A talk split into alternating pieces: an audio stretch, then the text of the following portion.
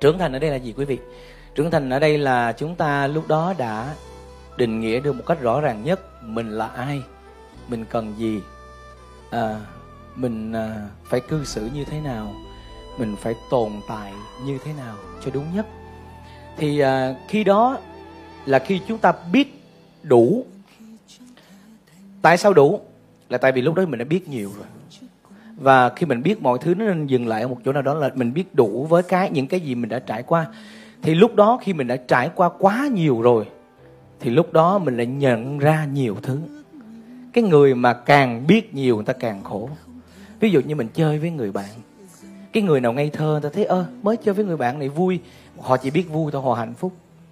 Còn cái người mà đã trải qua quá nhiều người là thấy ờ, hình như cái người này trong ánh mắt hổng thật với mình cái người này hình như trong cái lời mời đó chỉ là đãi vui mời mình đến cho vui vậy thôi. Thì